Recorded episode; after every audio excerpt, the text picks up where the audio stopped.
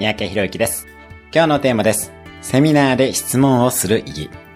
あなたはセミナーなどに出たら質問をするタイプでしょうか？セミナーに出たら必ず質問をするようにしてみてください。質問をするメリットは以下になります？1、質問によってその場に貢献することができる。2、その貢献により主催者や受講生との人脈につながる。3、人前で発言するトレーニングになる。4、質問を考えながら聞くので集中して参加することができる。以上のメリットがあります。セミナーを聞きながら質問をメモしておくと質問がしやすくなります。どんな場でも主体的に参加し場に貢献してみてください。今日のおすすめ1分アクションです。今日会う人に何か質問をしてみる。今日も素敵な一日を。